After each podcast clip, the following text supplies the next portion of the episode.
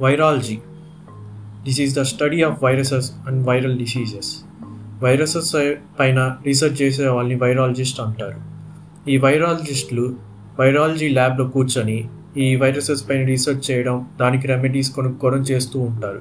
ఈ మధ్య corona virus కూడా వుహాన్ వైరాలజీ ల్యాబ్ నుంచి వచ్చిన విషయం మనకు తెలిసిందే. ఈ మధ్య చైనా కానీ యుఎస్ఏ కానీ నువ్వు చేసావని కాదు నువ్వు చేసావని విమర్శలు చేసుకుంటున్నాయి. ఆ సంగతి పక్కన పెడదాం.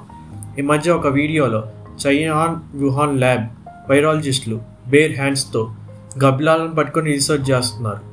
అదేందో నాకు అర్థం కాల. ఈ మధ్య ఒక న్యూస్లో చైనీస్ గవర్నమెంట్ మరిన్ని వైరాలజీ ల్యాబ్ ఎస్టాబ్లిష్ చేయాలని చూస్తుంది. ఇన్ని వైరాలజీ ల్యాబ్ ఎందుకో నాకు అసలు అర్థం కావటం లేదు.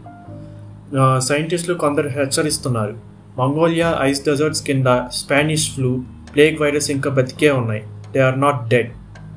ఈ గ్లోబల్ వార్మింగ్ వల్ల కానీ పొల్యూషన్ వల్ల కానీ ఆ వైరస్ పైకి వచ్చి ఐస్ అంట వైపౌట్ అయ్యి ఎయిటీన్త్ సెంచరీ నైన్టీన్త్ సెంచరీ కన్నా ఈ సెంచరీలో ఇంకా దారుణాలు సృష్టిస్తాయి. ఇది గ్యారంటీ. సరే అది సంగతి పక్కన పెడదాం. అసలు వైరాలజీ ల్యాబ్ ఎందుకు? గుడ్ పర్పస్ అయితే okay well and good. Human కైండ్కి future scope ఉంటుంది. ఫర్ సపోజ్ ఒక దేశం కానీ ఒక వైరాలజిస్ట్ కానీ బ్యాడ్ యాటిట్యూడ్ బ్యాడ్ పర్పస్తో వైరస్ క్రియేట్ చేసి వరల్డ్ పైన వదిలితే ఇంకా హ్యూమన్ కైండ్ వైప్ అవుటే. ఈ మధ్య third world war bio war అని చెప్తున్నారు.